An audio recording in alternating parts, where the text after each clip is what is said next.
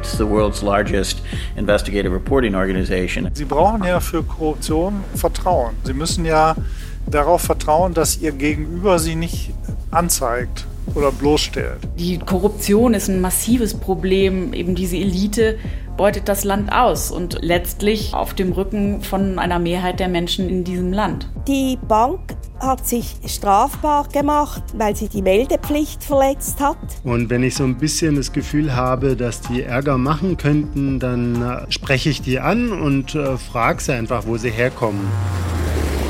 Organisiertes Verbrechen. Schmutziges Geld. Teil 3. Der 26. Februar 2014 ist für die Schweizer Credit Suisse Bank ein dunkler Tag. Vertreter des Geldhauses müssen vor dem US-Senat Rede und Antwort stehen. Bankmitarbeiter hatten amerikanischen Kunden dabei geholfen, Steuern in den USA zu hinterziehen. Wir bedauern zutiefst, dass einige Credit Suisse Private Banker scheinbar US-Gesetze gebrochen haben, trotz unserer Compliance-Mechanismen, die führend sind in unserer Branche. Im Zuge der Affäre wird die Bank zu einer Geldstrafe in Höhe von fast 2 Milliarden Euro verurteilt. Es ist einer von vielen Skandalen der Credit Suisse Bank und keinesfalls der letzte. Today, the Department of Justice filed a criminal information against Credit Suisse AG, a bank that is one of the largest wealth managers es ist eines der höchsten Bußgelder, das bisher in einem Steuerstreit in den USA verhängt wurde. Die Schweizer Großbank Credit Suisse muss umgerechnet rund 2 Milliarden Euro Strafe zahlen. The papers show Credit Suisse, UBS and HSBC are among the banks who requested the creation of the most offshore companies for their clients. I, I think the, the bigger issue though is that there might be more of these lying out there. So there might be more skeletons hmm. in the closet. Where's Credit Suisse going to stand then? It's pretty scary actually. Die Schweizer Großbank Credit Suisse will sich in Deutschland vom Vorwurf der Beihilfe zur Steuerhinterziehung freikaufen. Mit der Begleichung der Geldbußen in Höhe von 150 Millionen Euro werde die Staatsanwaltschaft Düsseldorf die Verfahren gegen mehrere Bankmitarbeiter einstellen. Today, I can announce that Credit Suisse has agreed to plead guilty. Und damit herzlich willkommen zu einer weiteren Folge von Organisiertes Verbrechen, dem Recherche-Podcast von NDR Info. Und in dieser fünften Staffel schlagen wir ein weiteres Skandalkapitel für die Schweizer Großbank auf. Das Rechercheprojekt Swiss Secrets enthüllt tausende Konten der Bank aus der Zeit von den 40er Jahren bis weit ins letzte Jahrzehnt und zeigt, dass die Credit Suisse über Jahre hinweg auch fragwürdigsten Kunden eine finanzielle Zuflucht gegeben hat. Darunter Drogenhändler, mutmaßliche Geldwäscher, Geheimdienstchefs aus autokratischen Regimen, korrupte Geschäftsleute und so weiter. Credit Suisse today helps businesses and private clients globally to achieve financial and personal goals. In its annual reporting suite. Ja, so sauber klingt die Credit Suisse, aber dass es dahinter gar nicht so sauber aussieht hinter den Fassaden, das wissen am besten Toni Kempmann und Benedikt Strunz. Die beiden sind Teil des Teams von NDR, WDR und SZ gewesen, die die Swiss Secrets ausgewertet und recherchiert haben. Schön, dass ihr da seid, ihr beiden. Hallo. Hallo. Benedikt, ich habe es ja gerade gesagt, ihr habt an diesem Thema, an den Swiss Secrets im Team gearbeitet und ich würde zuerst gerne nochmal auf diese Recherche kommen. Gib uns doch nochmal ein bisschen mehr Einblick hinter die Recherchekulissen, bevor wir hinter die Kulissen der Bank gucken. Zum Beispiel, wie viel wart ihr denn und äh, insgesamt und wie habt ihr so zusammengefunden? Also ehrlich gesagt waren wir ziemlich viele. Man hört das auch jetzt im Hintergrund. Ja, was, was genau hören wir da? Das ist ein Konferenzraum in einem wahnsinnig schönen Hotel in Barcelona. Da haben wir äh, Rechercheurinnen und Rechercheure uns für so zwei, drei Tage getroffen. Das war quasi der eigentliche Projektstart. Ähm, und da haben wir uns dann über die Recherchen ausgetauscht. Äh, das ist äh, wahnsinnig wichtig, weil du hast ja total komplexe Fälle da auch drin, juristisch heikle Fälle.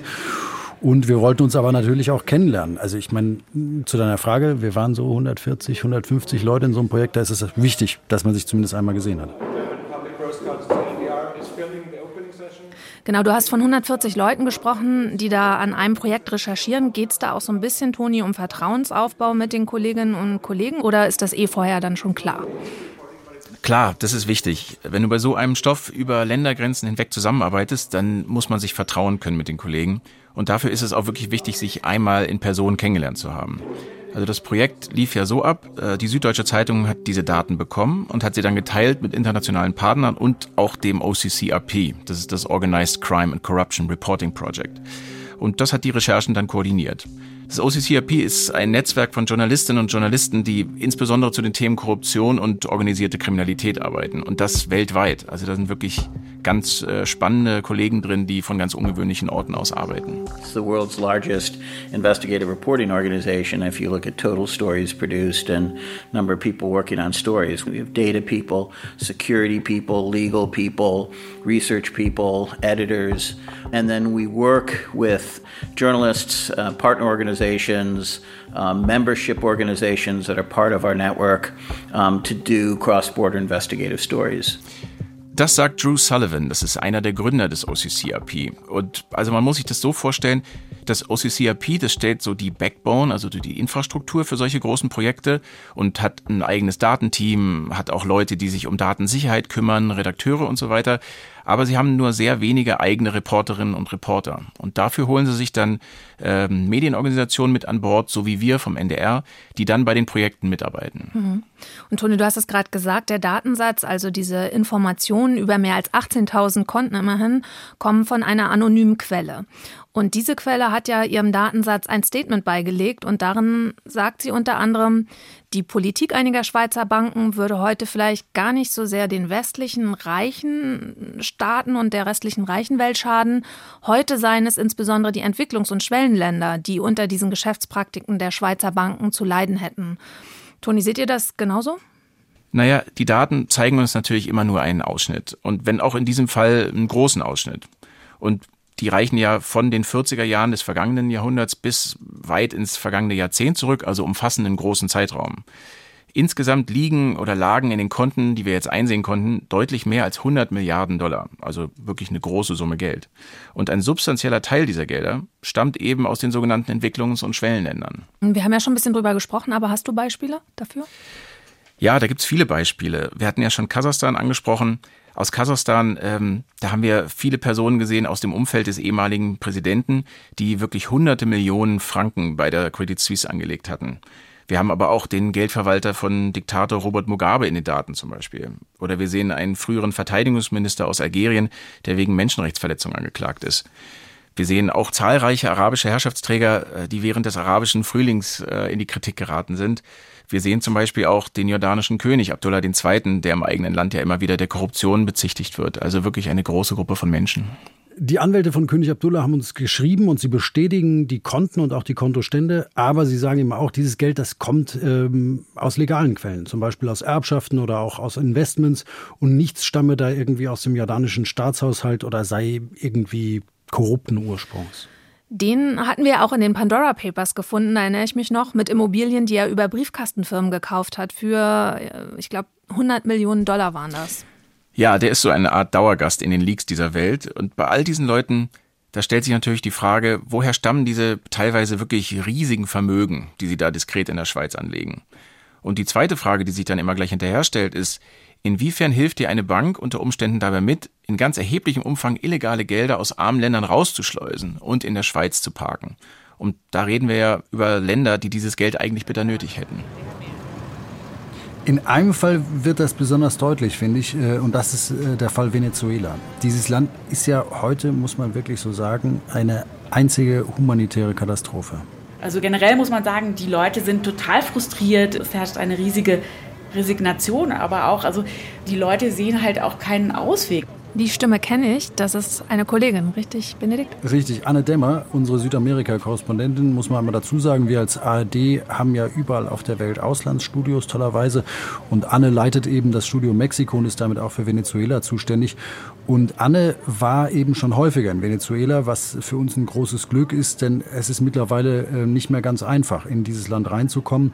Und mit Anna habe ich eben darüber gesprochen, ähm, wie ihre Reise da verlaufen ist. Sie ist nach Caracas gegangen, also äh, in die Hauptstadt, und hat äh, da in der Nähe auch ein Armenviertel besucht, nämlich Petare. Das ist so ein Ballungsraum, um sich da ein Bild zu machen. Es gibt in diesen Vierteln kaum Medikamente, wenn überhaupt Medikamente auf dem Schwarzmarkt, aber das kann sich natürlich kaum jemand leisten. Der Strom fällt äh, permanent aus, es gibt kaum frisches Wasser, was in Corona-Zeiten natürlich wirklich ein Problem ist und ähm, eben die Versorgung ist einfach gar nicht gewährleistet.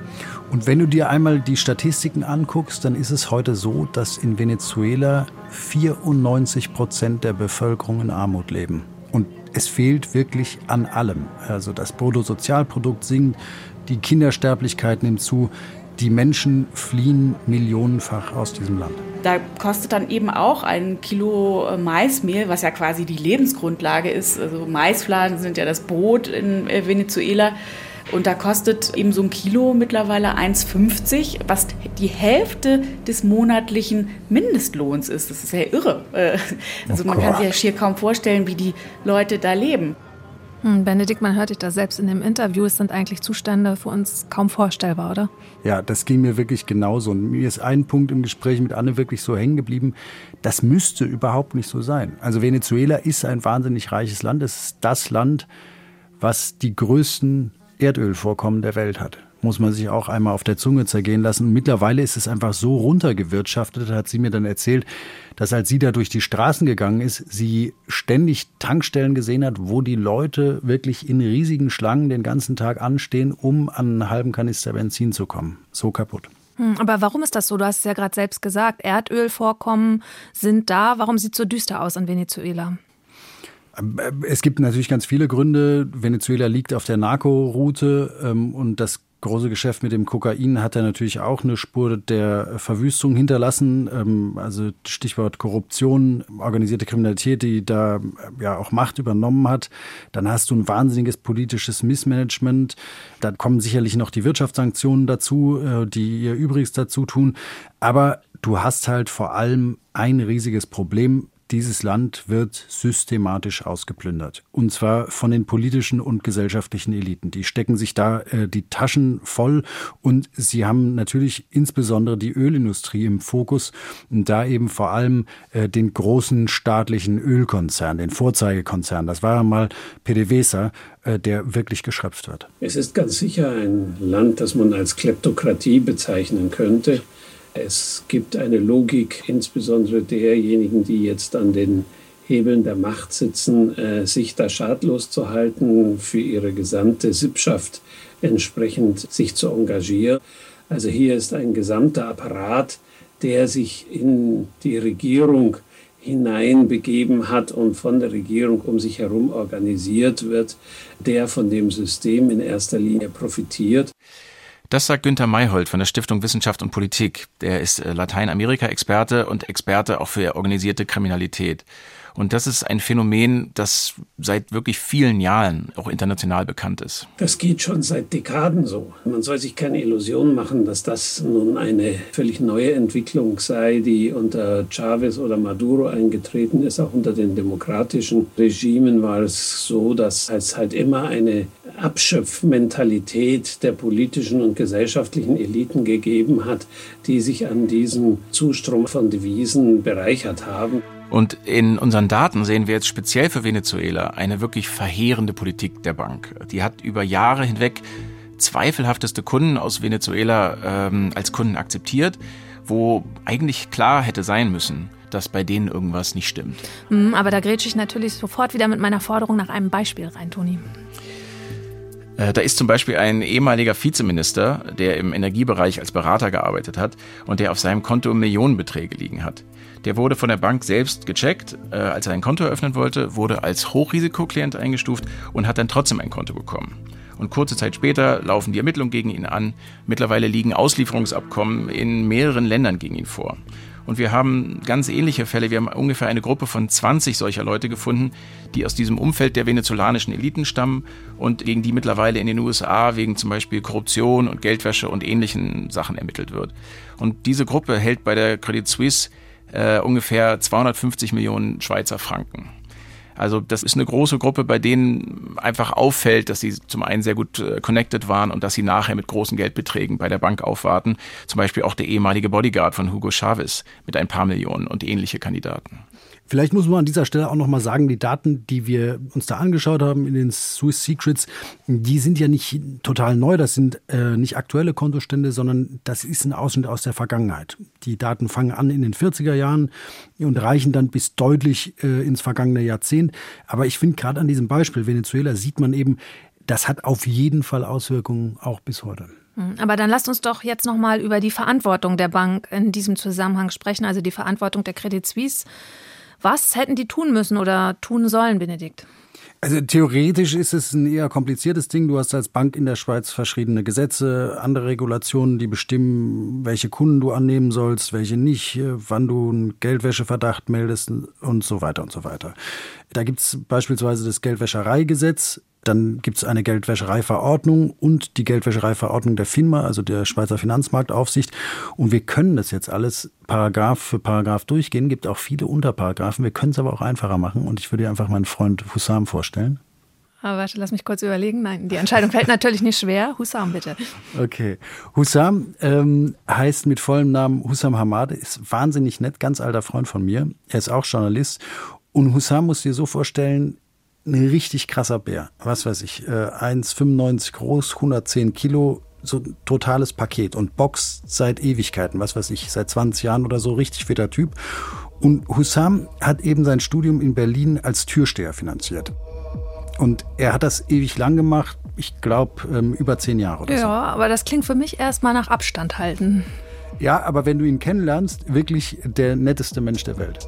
Ja, also ich habe gelernt, wie man, wie man das ausstrahlt, dass äh, man eben eindrucksvoll wirkt oder gefährlich wirkt. Und dann habe ich das noch verbunden damit, dass ich Leute nicht unbedingt beleidigt habe, unnötig. Und es hat ganz gut geklappt. Mit mir wollte sich eigentlich nie jemand prügeln. Glaube ich mir sofort. Und klar, jeder Club in Berlin ist so ein bisschen anders. Aber als ich mit ihm dann über seine Zeit als Türsteher gesprochen habe, hat mir Hussam äh, eben auch gesagt, egal an welcher Tür du stehst und da arbeitest, es gibt ein paar quasi universelle Regeln. Wenn Leute total betrunken sind oder total äh, auf Droge, oder natürlich, wenn sie Waffen dabei haben oder sonst was, äh, dann kommen die natürlich nicht rein. Mhm, spannend, aber ich bin schon ein bisschen gespannt, wie du jetzt die Kurve von Hussam zu den Banken wieder bekommst. Wait for it, Lena. Ähm, noch einmal ganz kurz zurück zur Tür. Wenn du da äh, an der Tür stehst, dann triffst du diese Entscheidung, wer kommt in den Club und wer nicht, die triffst du nicht direkt an der Tür, wenn die Leute da sind, sondern die findet schon vorher statt, hat er mir gesagt. Dann gucke ich auf die äh, Körperhaltung, auf die Körperspannung, wie die sich äh, miteinander unterhalten, was die für eine Ausstrahlung haben. Und wenn ich so ein bisschen das Gefühl habe, dass die Ärger machen könnten, dann äh, spreche ich die an und äh, frage sie einfach, wo sie herkommen. Und ihm ist dann natürlich völlig egal, ob die jetzt aus einem anderen Club kommen oder zu Hause vorglühen waren oder was weiß ich.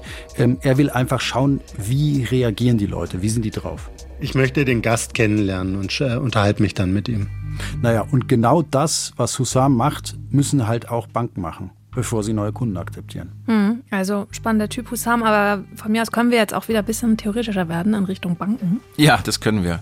Also als Bank hast du im Grunde zwei Arten von Pflichten. Du hast Sorgfaltspflichten und Meldepflichten. Und fangen wir mal mit den Sorgfaltspflichten an. Genau wie bei Hussam ist es im Grunde so, wenn neue Kunden zu dir kommen, dann musst du schauen, wer ist das, woher stammt sein Geld, gibt es irgendwelche Anzeichen, dass der Ärger machen könnte oder dass er in der Vergangenheit Ärger gemacht hat, also dass er zum Beispiel äh, kriminelle Gewinne in die Bank schmuggeln will. Und das, was Susam sagt, äh, ich möchte meine Gäste kennenlernen, das gibt's eigentlich analog genauso bei der Bank. Und da heißt es Know Your Customer, KYC. Und das ist für Banken eine Pflicht. Das ist eine besonders harte Tür musst du als Bank machen, wenn das Risiko für Geldwäsche besonders hoch ist. Und wann genau wäre das dann der Fall? Das ist vor allen Dingen dann der Fall, wenn Kunden sogenannte PEPs sind, also Politically Exposed Persons oder also politisch exponierte Personen. Das sind zum Beispiel Abgeordnete, Minister, Staats- und Regierungschefs, hochrangige Beamte und aber auch deren Familienangehörigen. Und da ist das Risiko einfach sehr hoch bei diesen Leuten, dass es sich bei deren Vermögen um Korruptionsgewinne handelt oder handeln könnte oder um gestohlene öffentliche Gelder oder so weiter. Ein anderer Risikofaktor wäre zum Beispiel, wenn ein Kunde aus einem bestimmten Land stammt, das auf einer schwarzen Liste steht. Hm, okay, und wenn die Kunden dann einmal angenommen sind, dann sind sie drin, wenn man mal bei Hussam bleibt, oder? Genau, dann sind sie drin und dann greifen aber eben diese Meldepflichten. Das heißt, wenn man als Bank den Eindruck kriegt, der Kunde macht seltsame Geschäfte, zum Beispiel der bekommt riesige äh, Beträge aus dem Ausland überwiesen und kann nicht richtig erklären, wo die herkommen. Oder man kann diese Transaktionen nicht mehr nachvollziehen oder seine Firmenbeteiligung nicht mehr nachvollziehen. Dann muss man dieses Konto an die Financial Intelligence Unit melden. Und die guckt dann eben, gibt es da irgendwelche Anzeichen für Geldwäsche oder so weiter. Und die FIU, äh, die gibt die Informationen dann, wenn sie die stichhaltig findet, an die Ermittler weiter. Hm. Und wenn wir uns jetzt aber mal diese ganzen Geschichtenbeispiele anguckt, die ihr hier in der letzten Staffel von diesem Podcast erzählt habt, und mit diesen Regeln, Toni, von denen du gerade gesprochen hast, abgleicht, was kommt denn dabei raus? Eher nicht so gut, oder? Ja klar, du hast da natürlich äh, Grenzfälle drin, wo du sagen kannst, hätte die Bank jetzt hier nicht besser wirklich vorsichtig sein müssen, war sie da vielleicht etwas zu riskant unterwegs. Und dann sind da aber halt Fälle auch drin, und zwar einige, wo du einfach beim besten Willen nicht verstehst, warum da bestimmte Kunden angenommen wurden. Hm, auch da wieder Beispiele bitte. Also wir sind ja selbst keine Juristen von Haus aus und erst recht keine Spezialisten, was äh, jetzt Schweizer Bankrecht angeht. Deshalb ähm, haben Kolleginnen und Kollegen aus unserem Team eine Frau getroffen, eine Schweizerin, die sich mit all dem wahnsinnig gut auskennt, nämlich Monika Roth. Und Monika Roth ist Steuerrichterin in der Schweiz, dazu noch Professorin und ist eben auch die Spezialistin für Wirtschaftsstrafrecht und Compliance und hat sich quasi ihr Leben lang mit der Frage beschäftigt, wie sich Banken korrekt verhalten müssen. Man wünschte sich ja eigentlich, dass die Regeln, die es gibt, also schon seit langem, dass die umgesetzt und befolgt würden. Und wir haben Frau Roth einmal gezeigt, wer so bei der Credit Suisse in der Vergangenheit Kunde werden konnte. Mich überrascht die Anzahl, mich überrascht das Institut halt doch, weil dort ist ja schon viel an Maßnahmen erfolgt. Die haben ein Vermögen schon ausgegeben für Prozesse, Untersuchungen und Strafen.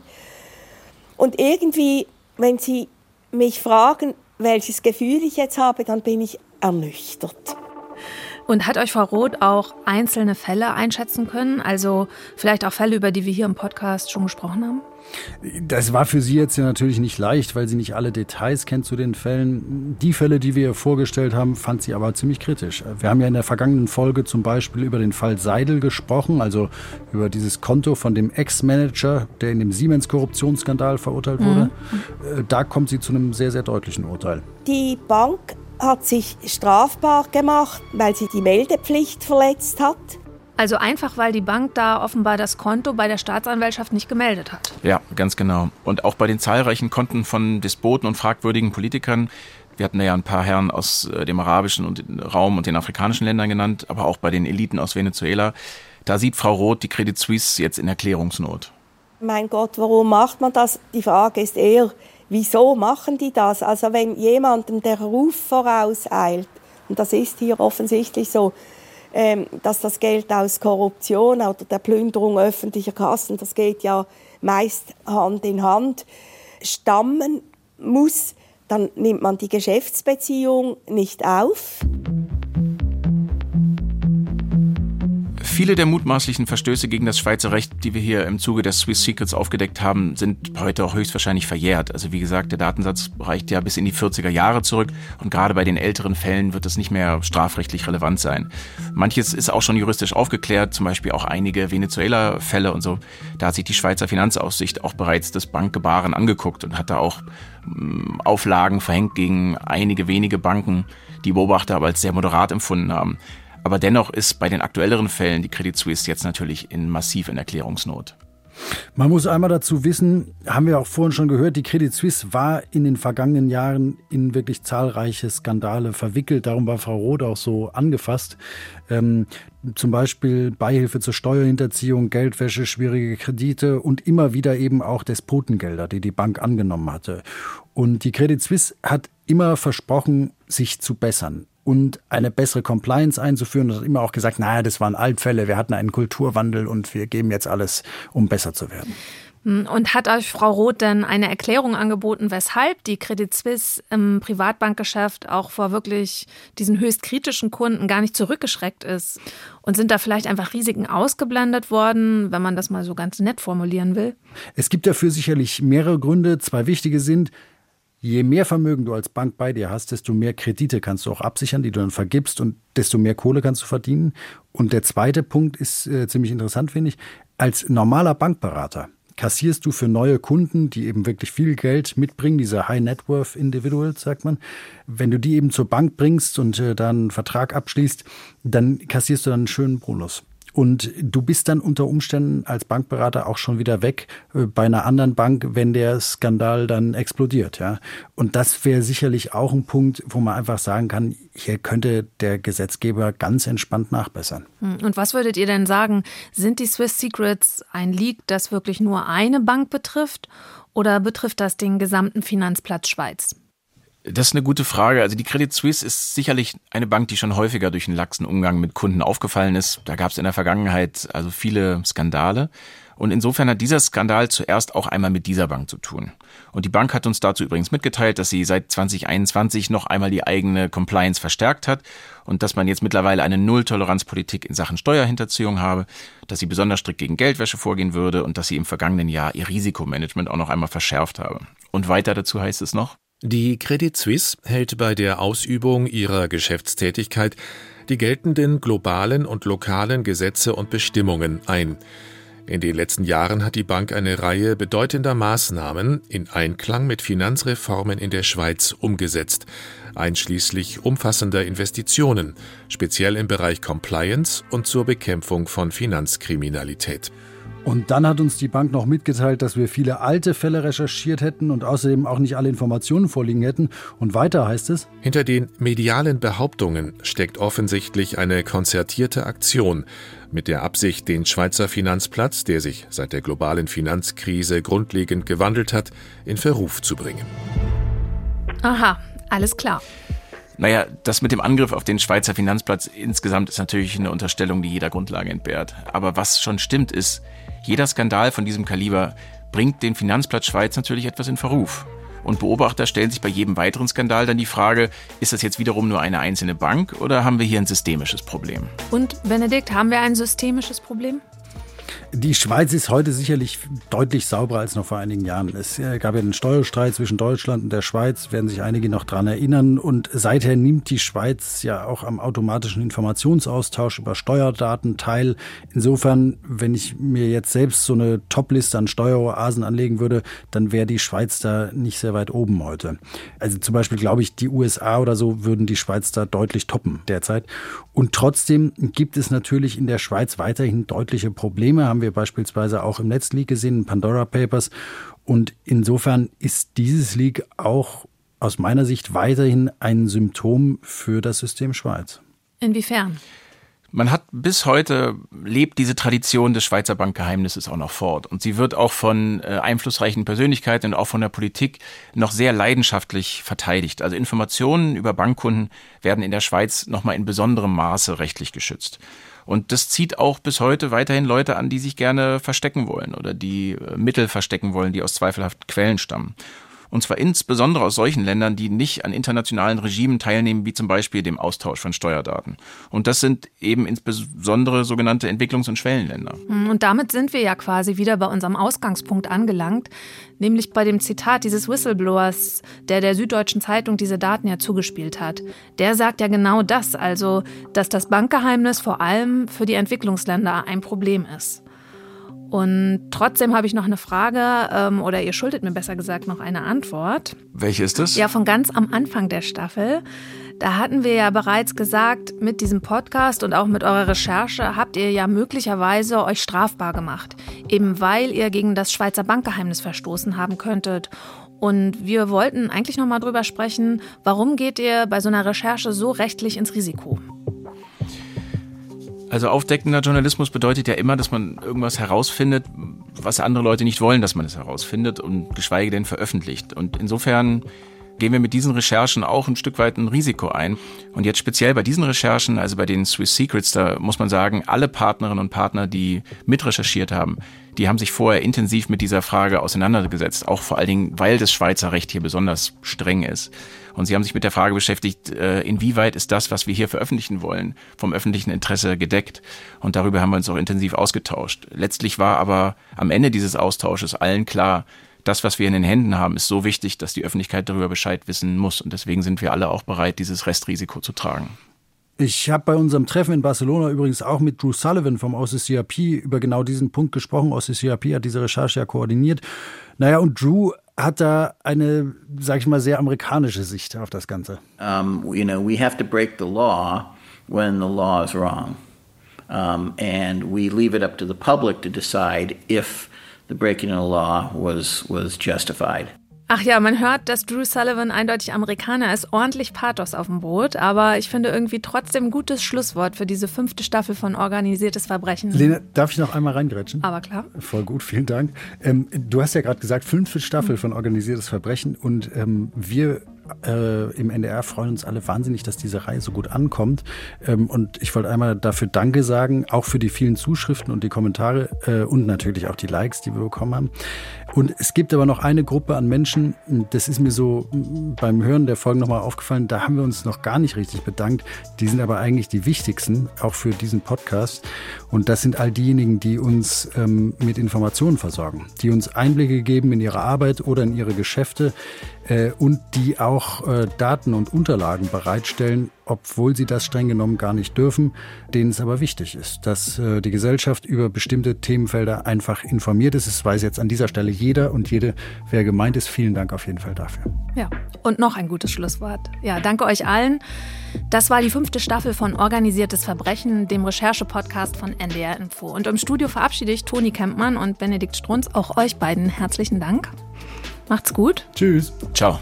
Ja, und falls ihr die anderen vier Staffeln von Organisiertes Verbrechen noch nicht gehört habt, dann könnt ihr das nachholen. Alle 15 Folgen gibt es in der ARD Audiothek, der Audio-App der ARD.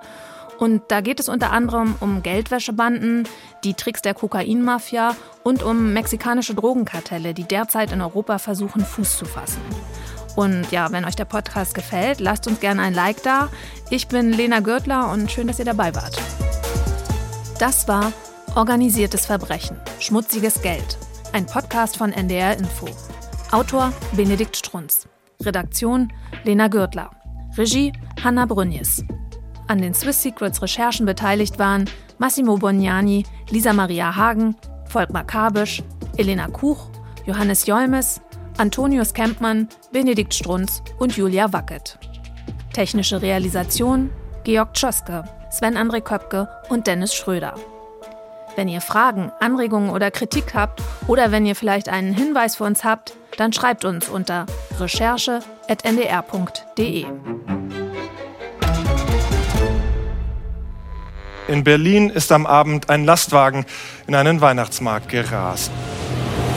Das war vor fünf Jahren. Der Attentäter ist tot. Geklärt ist aber längst noch nicht alles. Es kann weitere Tote geben. Eine Gruppe von ARD-Journalisten macht da weiter, wo der Staat aufgehört hat. Schnell wird klar, der Anschlag hätte verhindert werden können. Wir müssen die Fehler, das was passiert ist, transparent machen, damit wir und unsere Politik Vorkehrungen treffen kann gegen Terror, gegen diese menschenverachtende Form von Kriminalität. Eine Theorie führt die Journalisten bis in den Irak. Anis Amri war alles, aber kein Einzeltäter. Mein Name ist Birgit Tanner. Und ich bin Simone Schillinger. Das ist der Podcast Breitscheidplatz. Jetzt in der ARD Audiothek und überall, wo es Podcasts gibt.